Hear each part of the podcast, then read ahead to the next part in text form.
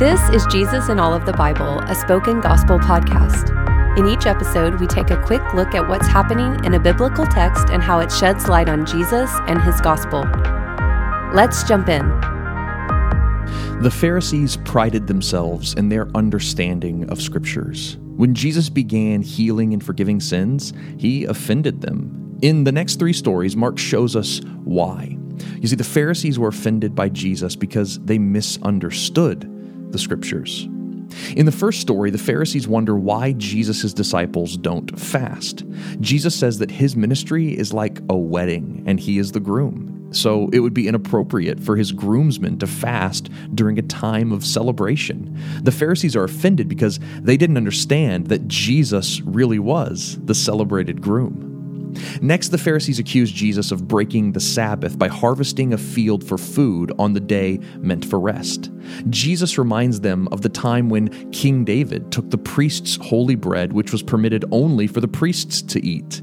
David had the right to do what was normally prohibited because of who he was, the king of Israel. Finally, Jesus heals a man with a withered hand on the Sabbath. He says it is right to do good even on the day of rest. Even if it means working on the Sabbath, it is better to save a life than to let someone die. Jesus is giving a physical example of the rest the Sabbath was supposed to provide. After all, the Sabbath was made for man, not man for the Sabbath. And because Jesus disrupts the way the Pharisees read the scriptures, they consider him a threat to themselves and to others. And from then on, the Pharisees plot to kill him. The Pharisees loved their devotion to the law more than they loved their neighbor, which shows how little they actually understood their law. Jesus came to rightly interpret and fulfill Scripture for us. You see, in the Old Testament, God is called the groom of his bride, Israel. His disciples didn't fast because they were celebrating that their God had come. Jesus is saying he is God, the groom in the flesh. Jesus is also the Lord of the Sabbath. Just as David had a right to the holy bread as the king, so Jesus, as the heir of King David, can rightfully use the holy Sabbath to bring healing to a man's hand.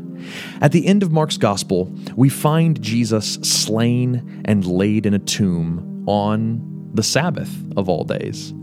But after he had rested in the grave on the Sabbath, he rose, proving that he could do more than heal a man's hand, but he could provide true Sabbath rest for all who believe in him.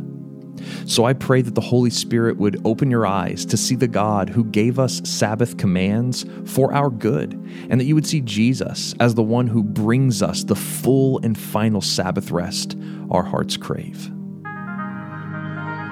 Thank you for listening to Jesus in All of the Bible. This podcast is created by Spoken Gospel, and you've been hearing from David Bowden. Spoken Gospel is a nonprofit ministry dedicated to speaking the gospel out of every corner of Scripture. To learn more about our mission and to view all of our free resources, visit SpokenGospel.com.